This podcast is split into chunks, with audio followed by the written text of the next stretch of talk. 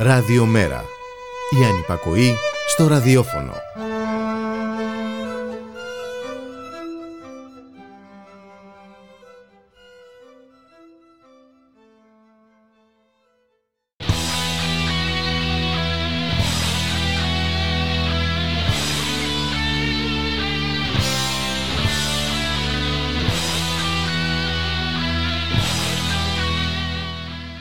Χαίρετε κυρίες και κύριοι, ακούτε την εκπομπή στη δουλειά και στον αγώνα με το Γιώργη Χρήστου.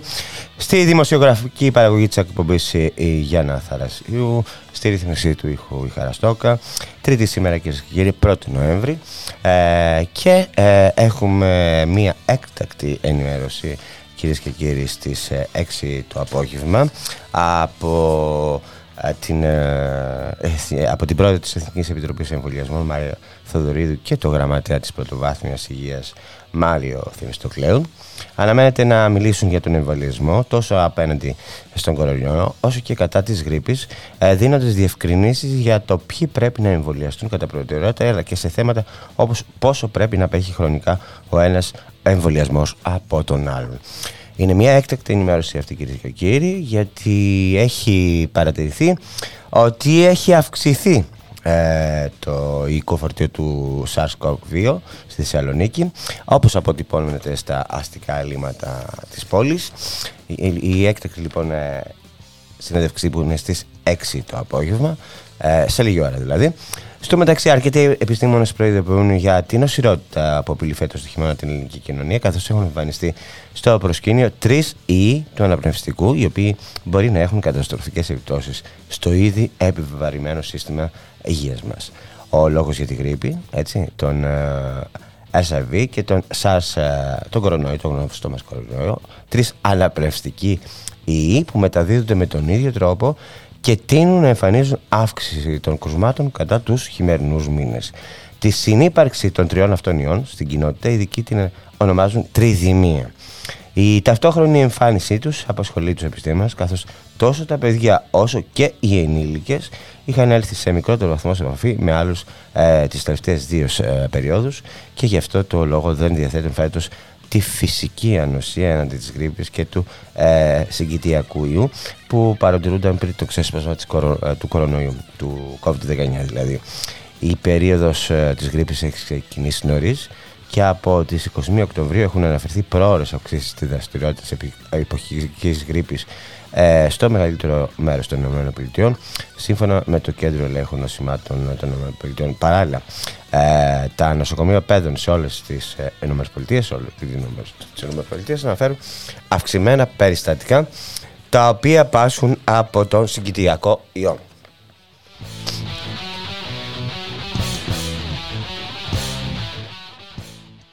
Συνεχίζεται κυρίες και κύριοι ο τραγικός απολογισμός των ναυαγίων με θύματα πρόσφυγες ε, και μετανάστες στο Αγίο την ώρα που η κυβέρνηση του Μητσοτάκη, του καθεστώτου Μητσοτάκη, το καθεστώς Μητσοτάκη, δηλώνει πως σέβεται δίθεν τα ανθρώπινα δικαιώματα, αλλά βλέπουμε ότι όλες οι οργανώσεις, ο διεθνής τύπος και θυσμοί καταγγέλνουν τη δράση των ελληνικών και ευρωπαϊκών αρχών στα σύνορα τη της χώρας μας. Να σας πω ότι ο Μηταράκης ε, κλείνει το, το πρόγραμμα αστεία που αφορά στους ε, πρόσφυγες που ζουν στη χώρα μας και στα διαμερίσματα και αναμένεται σε κανένα δίμηνο να τους πετάξεις έξω από τα σπίτια και να τους δούμε να τους ε, τραβάει είτε στα κάμπη είτε να τους ε, αφήνει στο δρόμο.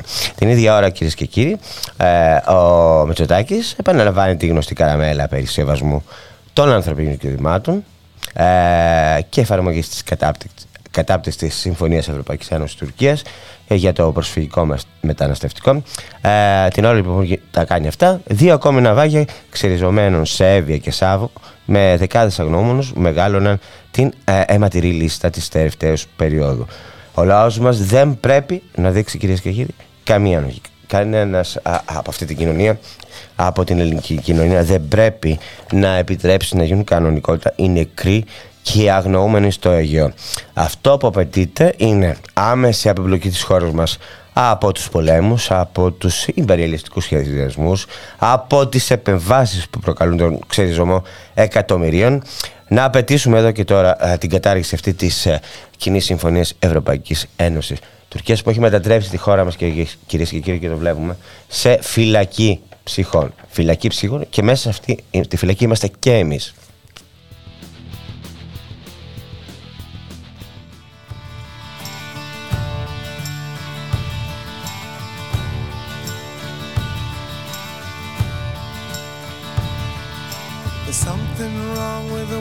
today.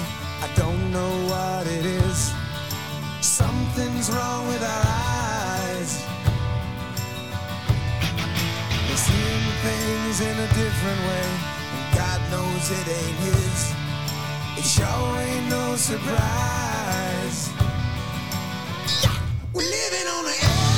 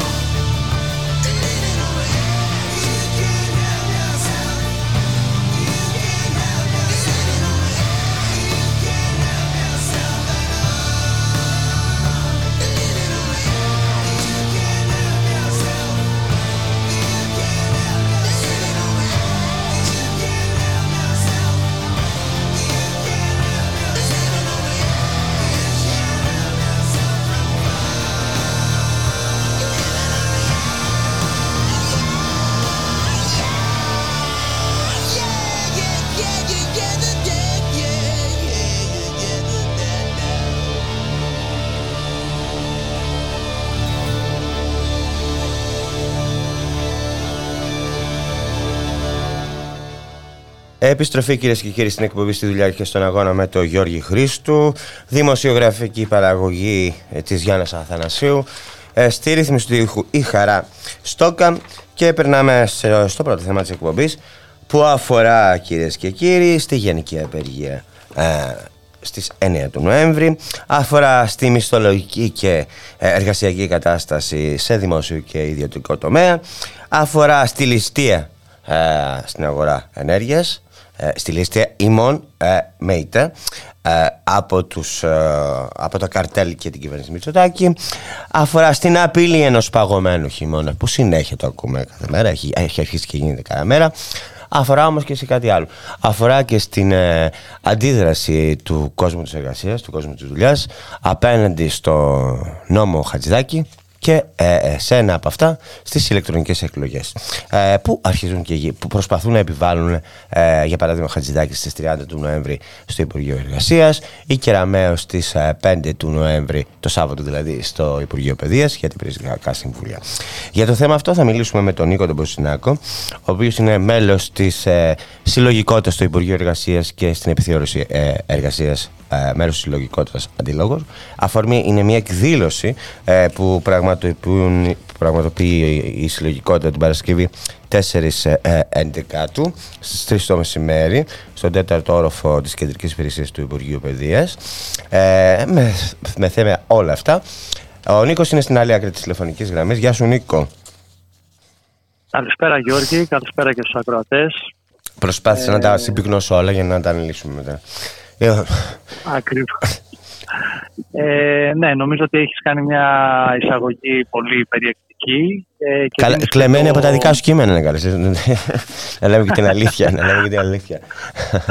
Ακριβώς, αυτό ήθελα να πω ότι σε αυτό το, το πλαίσιο κινείται και η, και η εκδήλωση στην οποία αναφέρθηκες που θα γίνει την Παρασκευή 3 η ώρα στο Υπουργείο Εργασίας, στην αίθουσα εκδηλώσεων του Υπουργείου Εργασίας και στην οποία προσπαθούμε να πιάσουμε τα τρία αυτά θέματα που είναι ε, ναι μεν ε, φαίνονται έτσι κάπως διαφορετικά αλλά στην ουσία ε, συνδέονται και μας αφορούν ε, λίγο πολύ όλους. Να ξεκινήσουμε, να ξεκινήσουμε λίγο από τη μισθολογική και εργασιακή κατάσταση στον δημόσιο και στον ιδιωτικό τομέα. Η, η, η μισθολογική ε, και εργασιακή εννοούμε φυσικά εννοούμε τις σχέσεις εργασίας που έχουν αναπτυχθεί τα τελευταία χρόνια ε, τις ελαστικές κατά βάση σχέσει εργασία που έχουν αναπτυχθεί τα τελευταία χρόνια σε βάρος της μόνιμης εργασίας και σταθερής, έτσι. Ακριβώς, ακριβώς. Αυτό, αυτά, αυτές οι δύο πτυχές, δηλαδή το οικονομικό κομμάτι που ε, μάλιστα με, τη βοήθεια της μελέτης που έχει κάνει το κοινωνικό πολύκεντρο της ΑΔΕΔ ε, θα δούμε έτσι συνοπτικά αυτά που βιώνουμε την τελευταία δεκαετία, δηλαδή τη δραστική μείωση των μισθών μας. Ε, αλλά απ' την άλλη είναι και το ποιοτικό κομμάτι, δηλαδή ότι πλέον στο δημόσιο ένα μεγάλο κομμάτι της απασχόλησης αφορά ελαστικές σχέσεις.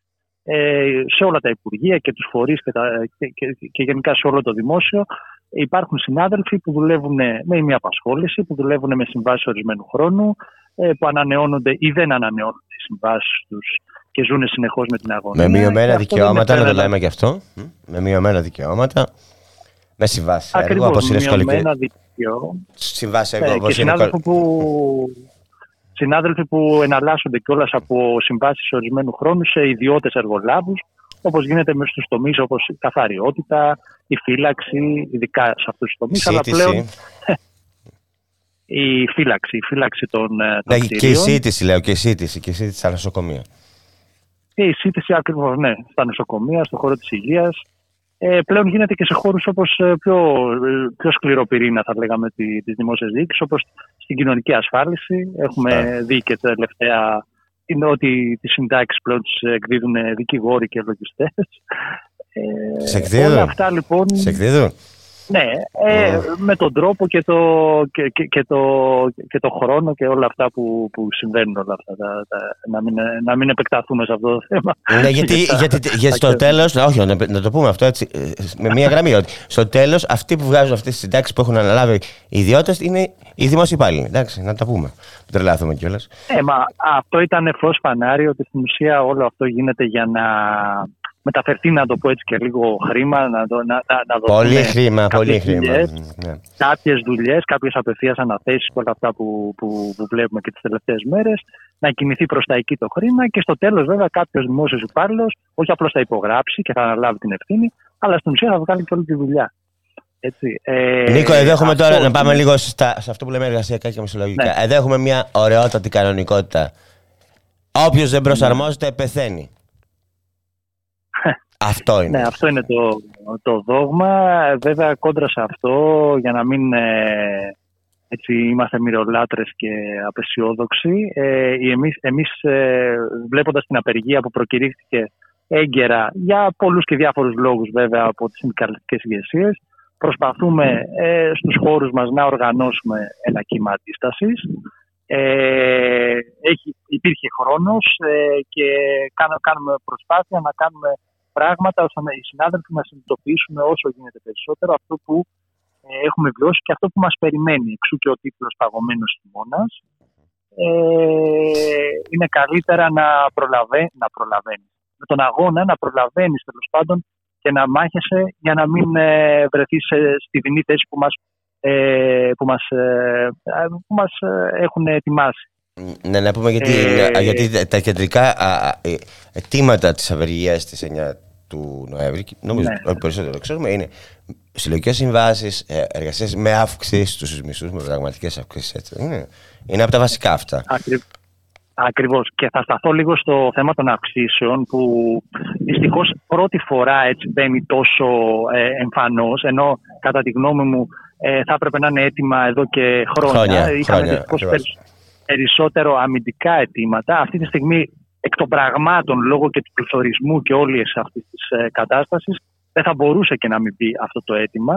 Αλλά όντως είναι επιτακτικό και είναι και προφανές, θα έλεγα, ότι ε, με, τέτοιες, με τέτοιο πληθωρισμό και τέτοια μείωση του μισθού της αγοραστικής δύναμης δεν θα μπορούσε να, ε, να μην είναι το αίτημα, το κεντρικό αίτημα, θα έλεγα, της της, της, της γενικής απεργίας. Και με τέτοια κέρδη που έχουν βγάλει εις βάρος των εργαζομένων, Ακριβώς, ακριβώς. Γιατί δυστυχώς ε, ε, όλοι εμείς χάνουμε και κάποιοι... Τον πλούτο εμείς τον παράγουμε, μην τρελαθούμε τώρα δηλαδή. Κερδίζουν, μέσα στην κρίση κερδίζουν. Τα υπερκέρδη τα δεδομένα και αυτό φαίνεται και στην ενέργεια που το βάζουμε και αυτό σαν θεμα γιατί δεν είναι, δυστυχώς πολλοί παρουσιάζουν σαν φυσικό φαινόμενο ο πόλεμος, η, ε, ξέρω εγώ, η κρίση, το ένα το άλλο και στο τέλος έρχεται ο λογαριασμός έτσι όπως έρχεται. Δεν είναι έτσι απλά και απλοϊκά τα πράγματα. Θα προσπαθήσουμε με τη βοήθεια και της συναδέλφου της Γιώτα Σταθά από το, ε, που, είναι στη, που δουλεύει στη ΔΕΗ και συνδικαλίζεται,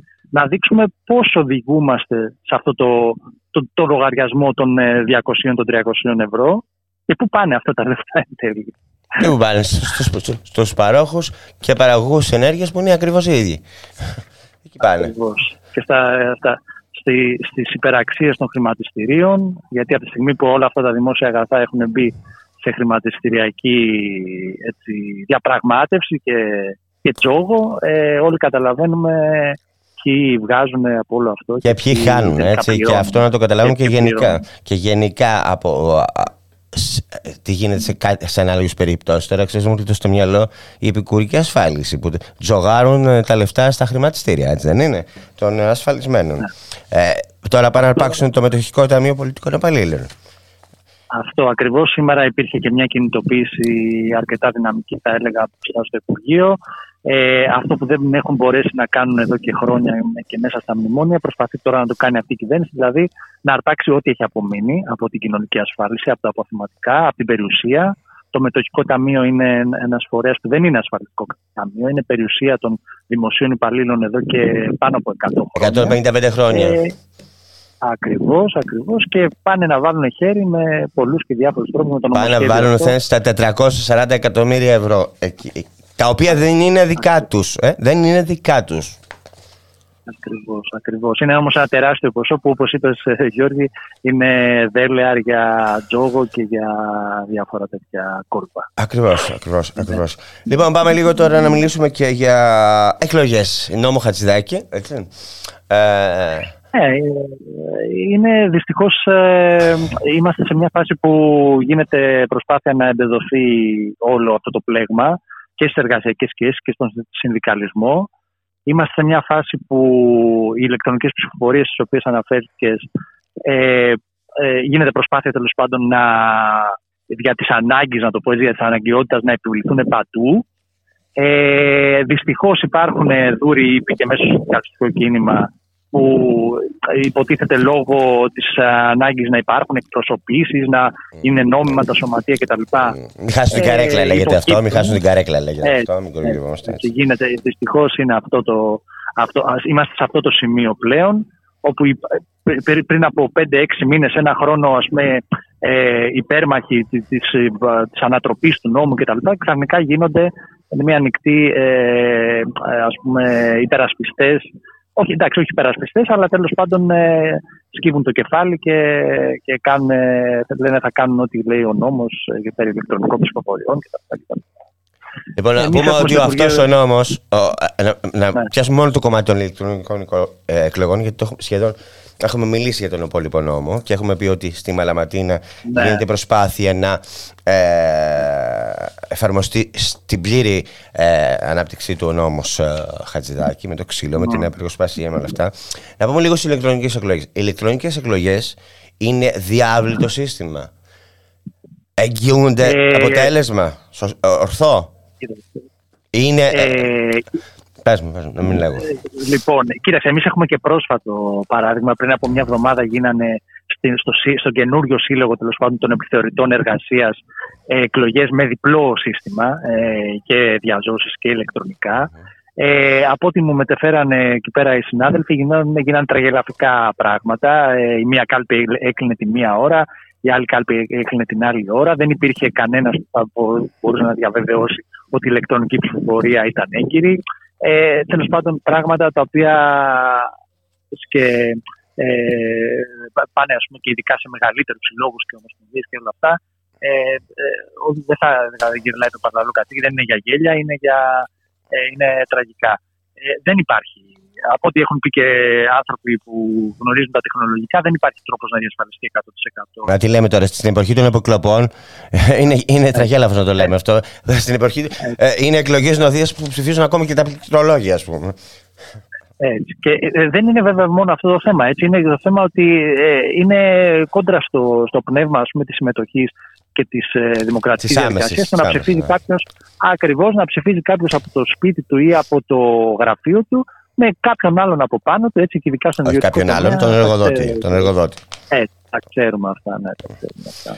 Ε, στο δικό μας Υπουργείο κάνει προσπάθεια ο Υπουργός δεύτερη φορά να επιβάλλει ηλεκτρονική ψηφοφορία ε, για τα υπηρεσιακά Ε, είναι συμβολικό, ε, δηλαδή προσπαθεί να το κάνει σώνει και καλά.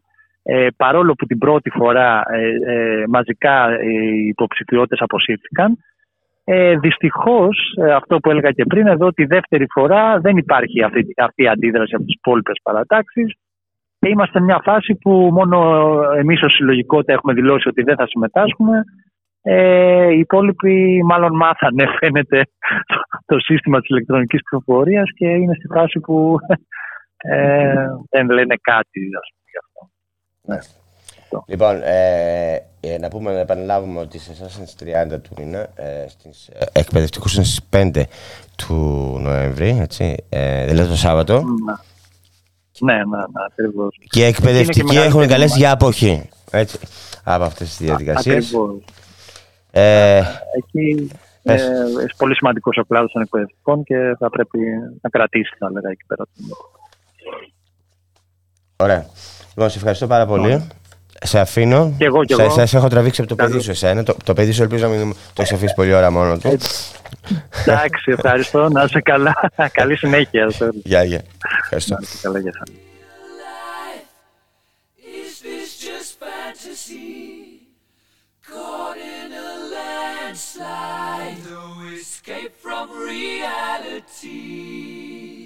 Open your eyes Look up to the skies and see.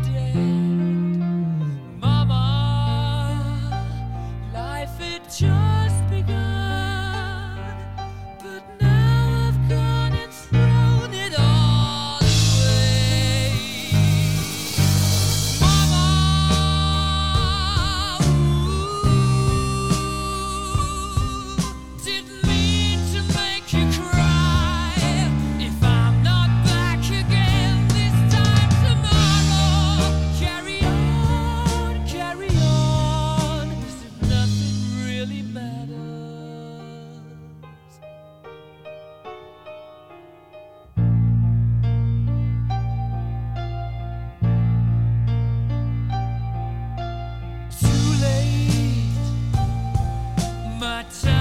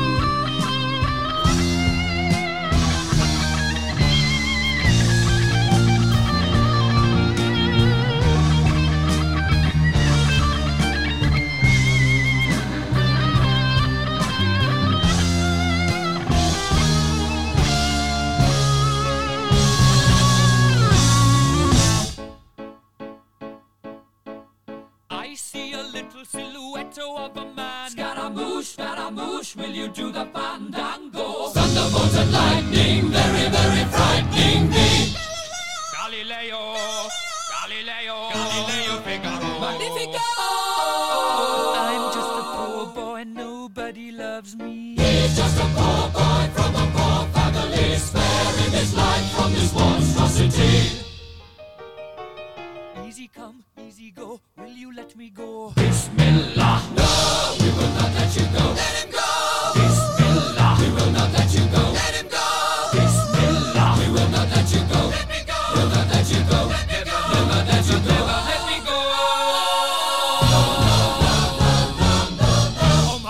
mia, mamma mia. Mamma mia, let me go. Beelzebub has a devil put aside for me, for me, for me.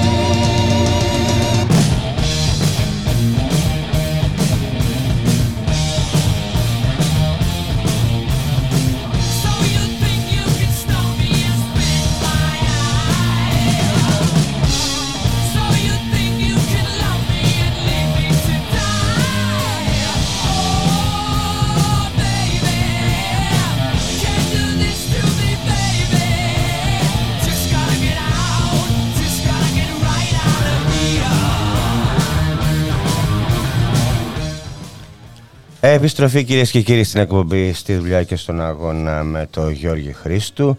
Στη δημοσιογραφική παραγωγή Γιάννα Θανασίου, στη ρύθμιση του ήχου η Χαραστόκα. Και περνάμε στο επόμενο θέμα της εκπομπής ε, που αφορά ε, στο μεταναστευτικό προσφυγικό. Στο πρόγραμμα Εστία 2, στο οποίο ο Μηταράκης ε, βάζει λουκέτο, το κλείνει, με αποτέλεσμα χιλιάδες άνθρωποι, χιλιάδες άνθρωποι κυρίες και κύριοι, να βρεθούν στο επόμενο δίμηνο στο δρόμο. Θα κληθούν από την κυβέρνηση να εγκαταλείψουν τα διαμερίσματα ε, που μένουν. Θα τους πετάξει σε κανένα κάμπ, θα τους πετάξει στο δρόμο και όλα αυτά ε, ε, συνεχίζοντας ε, την πολιτική της, ε, την ανάλγητη πολιτική της, έτσι, την ανάλγητη πολιτική της στο προσφυγικό, συνεχίζοντας να στηρίζει και να εφαρμόζει υπέρ το δέον τη συμφωνία Ευρωπαϊκής Ένωσης Τουρκίας, που όπως σας είπα και στην αρχή της εκπομπής, έχει μετατρέψει τη χώρα μας σε φυλακή ψυχών. Και μέσα σε αυτή τη φυλακή πρέπει να το καταλάβουμε. Είμαστε και εμείς σε αυτή τη φυλακή, με αυτούς τους ανθρώπους. Είμαστε στο ίδιο περιβάλλον. Και ε, μια κυβέρνηση η οποία έχει μετατρέψει ε, το Αιγαίο ε, σε θάλασσα θανάτου. Ε, δεν παραδέχεται τις παράνομες ε, επαναπροωθήσεις και μάλιστα, να το θυμίσω αυτό, η κυρία Βούλτεψη, η υφυπουργός μετανάστευσης, στο 17ο συνέδριο της Αμοθράκης. Μας έκανε για μαθήματα δημοσιογραφίας.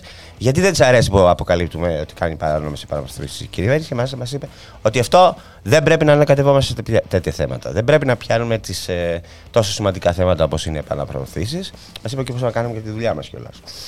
Για το θέμα το, του Αστεία 2 που βάζει Λουκέτο ο Μηταράκης, θα μιλήσουμε με τη Χριστίνα Τσιβανά, που είναι δικηγόρος και είναι από την Ενωτική Αγωνιστική Πρωτοβουλία εργαζομένου στο προσφυγικό μεταναστευτικό. Είναι στην άλλη άκρη της τηλεφωνικής γραμμής. Γεια σου, ε, Χριστίνα. Καλησπέρα. Είπα και εγώ τον πόνο μου για τη Σοφία, τη βούλτεψη. Τον κατανοώ τον πόνο. Τον έχουμε όλοι αυτόν τον πόνο, μάλλον. Ε. Γενικότερα με αυτό το Υπουργείο. Και, και, και, από, και από δύο υπουργούς οι οποίοι είναι δηλαδή τι να, τι να πει κανείς. Τι να πει, τι να πει. Τέλος πάντων. Α ξεκινήσουμε λίγο με το ΕΣΤΕ και θα δούμε πώς θα εξελιχθεί η συζήτηση. Λοιπόν, γιατί το κλείνει αυτό το πρόγραμμα ο Μηταράκης, τι θέλει να πετύχει; Ε, να πούμε ότι όταν ε, αυτό το πρόγραμμα υπάρχει στην Ελλάδα από το 2015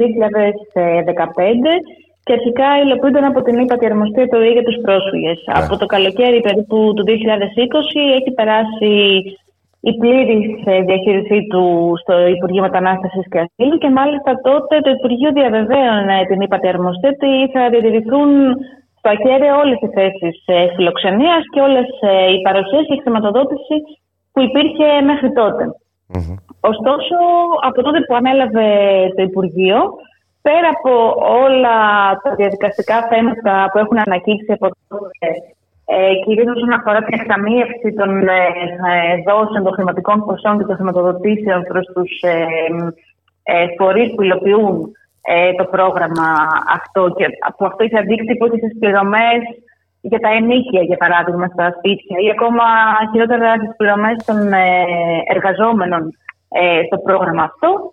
Ε, Επομένως, λειτουργούσε με έναν πιο δύσκολο τρόπο όλο το διάστημα που ήταν το, τη διαχείριση του Υπουργείου και φτάνουμε πλέον απλά με ένα δελτίο τύπου ε, το Φεβρουάριο του 2022 το Υπουργείο να λέει ότι στο τέλος του έτους ε, πρόγραμμα κλείσει εντελώς.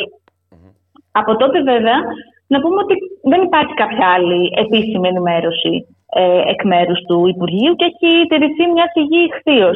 Ε, για το τι ακριβώς ε, θα συμβεί. Κλείνει, κλείνει το μάτι, ε, κλείνει το ακροδεξιό μάτι, ας πούμε, το Υπουργείο με αυτόν τον τρόπο προς την προς μια μερίδα της κοινωνίας ε, που σκέφτεται κάπως έτσι, που δεν τους θέλει του πρόσφυγες, που ήρθαν εδώ οι μετανάστες και μας πήραν τις δουλειές μας και μας έκανε τις γυναίκες μας και όλα αυτά, όλες αυτές τις αναμειξίε που λέγονται.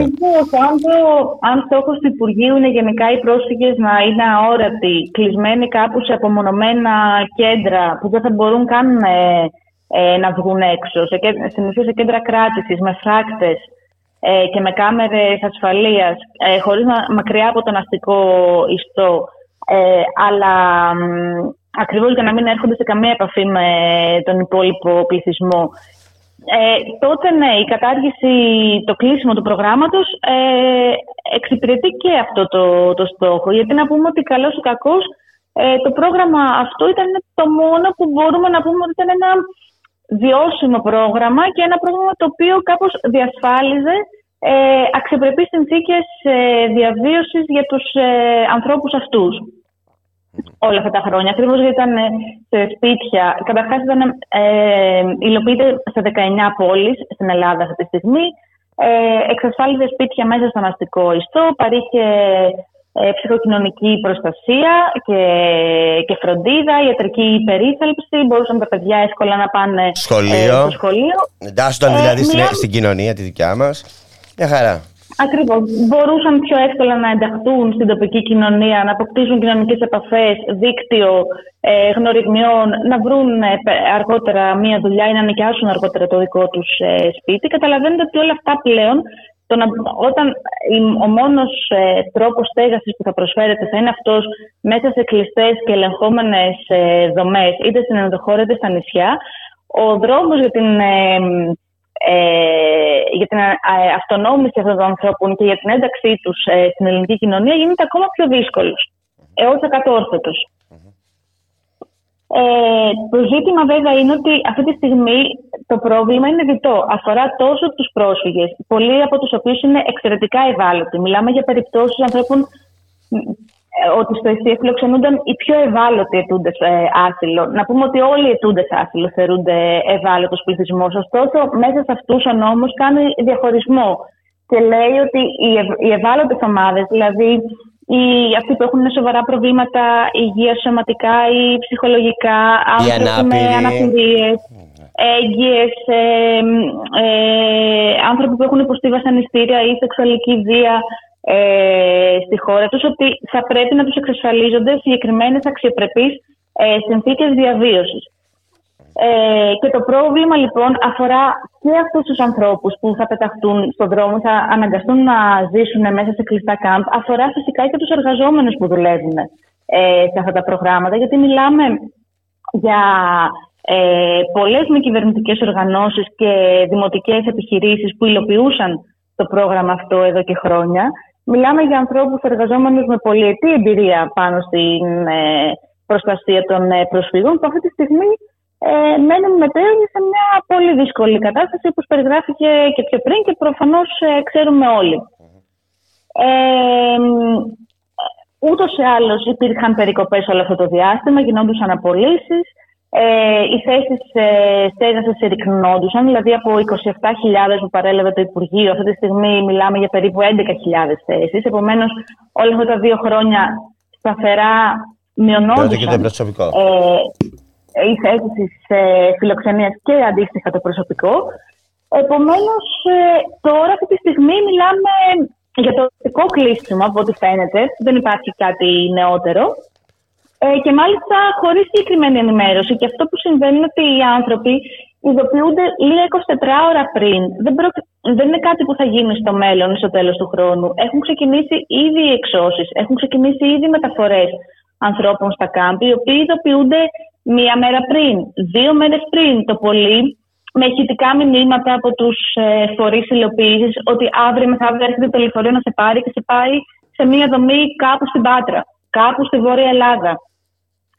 Ε, μιλάμε για πλήρη ανατροπή. Αυτό είναι, ξέρεις, αυτό δεν είναι πλήρη, αυτό είναι μια ακόμη βία εναντίον αυτών των ανθρώπων. Αυτό είναι. Ακριβώς. Ακριβώς. Εκεί που είχαν καταφέρει να σταθεροποιηθούν κάπως, ε, να έχουν μια καθημερινή. Δηλαδή, καταλαβαίνετε πώς είναι για έναν άνθρωπο, ε, οποιονδήποτε από εμάς, να σου πούνε ότι σε δύο μέρες ξαφνικά αλλάζεις πόλη, σπίτι, από σπίτι πας σε, σε ένα κάμπο. Πόσο μάλλον για ανθρώπους που είναι εξαιρετικά ταλαιπωρημένοι ε, ήδη ευάλωτοι, έχουν χίλια προβλήματα, έχουν ραντεβού ιατρικά σε νοσοκομεία, τους παρακολουθούν γιατροί, τους παρακολουθούν ε, άλλοι επιστήμονες που τους στηρίζουν. Ξαφνικά όλα αυτά πρέπει να κοπούν και να επιστρέψουν σε δομές απομακρυσμένες, χωρίς πρόσβαση σε νοσοκομεία, σε ψυχοκοινωνική υποστήριξη, σε σχολείο, χωρίς σε άλλες θεραπευτικές ε, ε, υπηρεσίες που μπορούν να αναλάμβαναν εξειδικευμένες ανάλογα με το τι έχουν υποστεί. Όλα αυτά μέσα στις δομές απλά είναι, είναι ανύπαρκτα.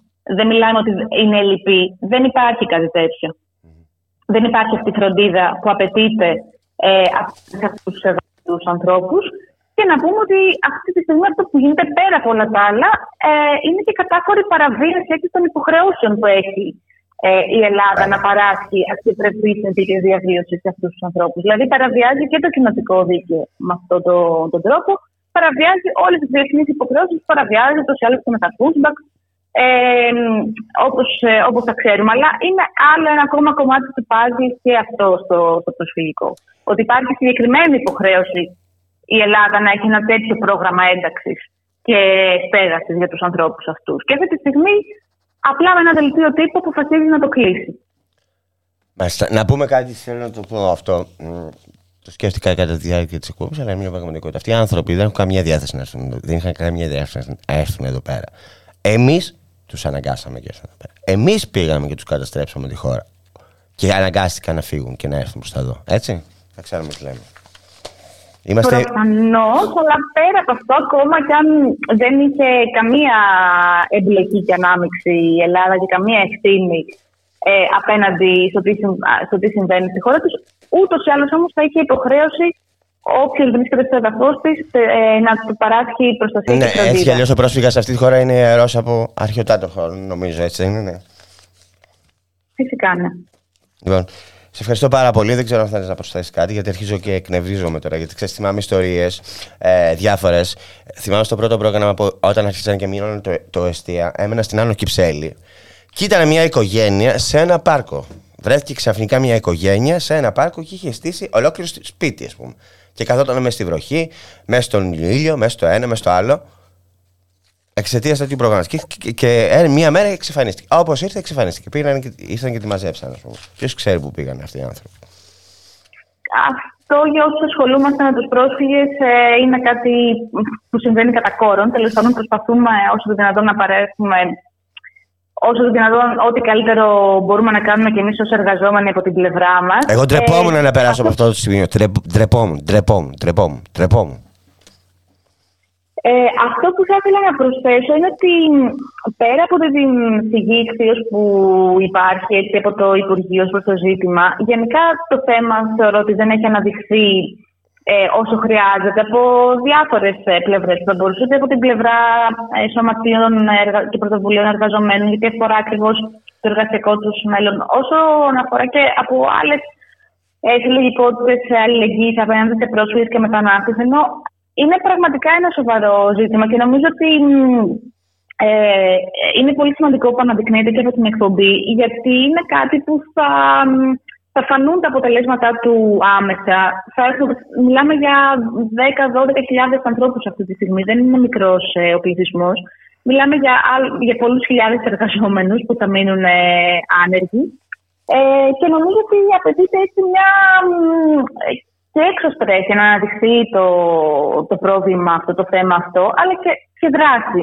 Παλιότερα υπήρχαν πρωτοβουλίες όταν είχε ανακοινωθεί ότι όσοι ε, τελικά παίρνουν άσυλο, ότι θα πρέπει ένα μήνα μετά να αποχωρήσουν από τα διαμερίσματα και υπήρχαν εξώσεις.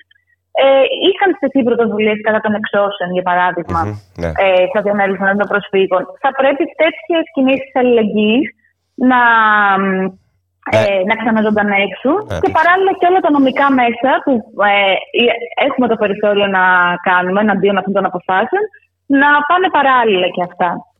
Και νομίζω ότι υπάρχουν έτσι και φορείς που τρέχουν και μένα σε μια τέτοια κατεύθυνση και έχουν κάνει κινήσεις και σε νομικό επίπεδο, ούτως ώστε να μπορέσουν να διασφαλίσουν ε, κάποια στοιχειώδη έστω.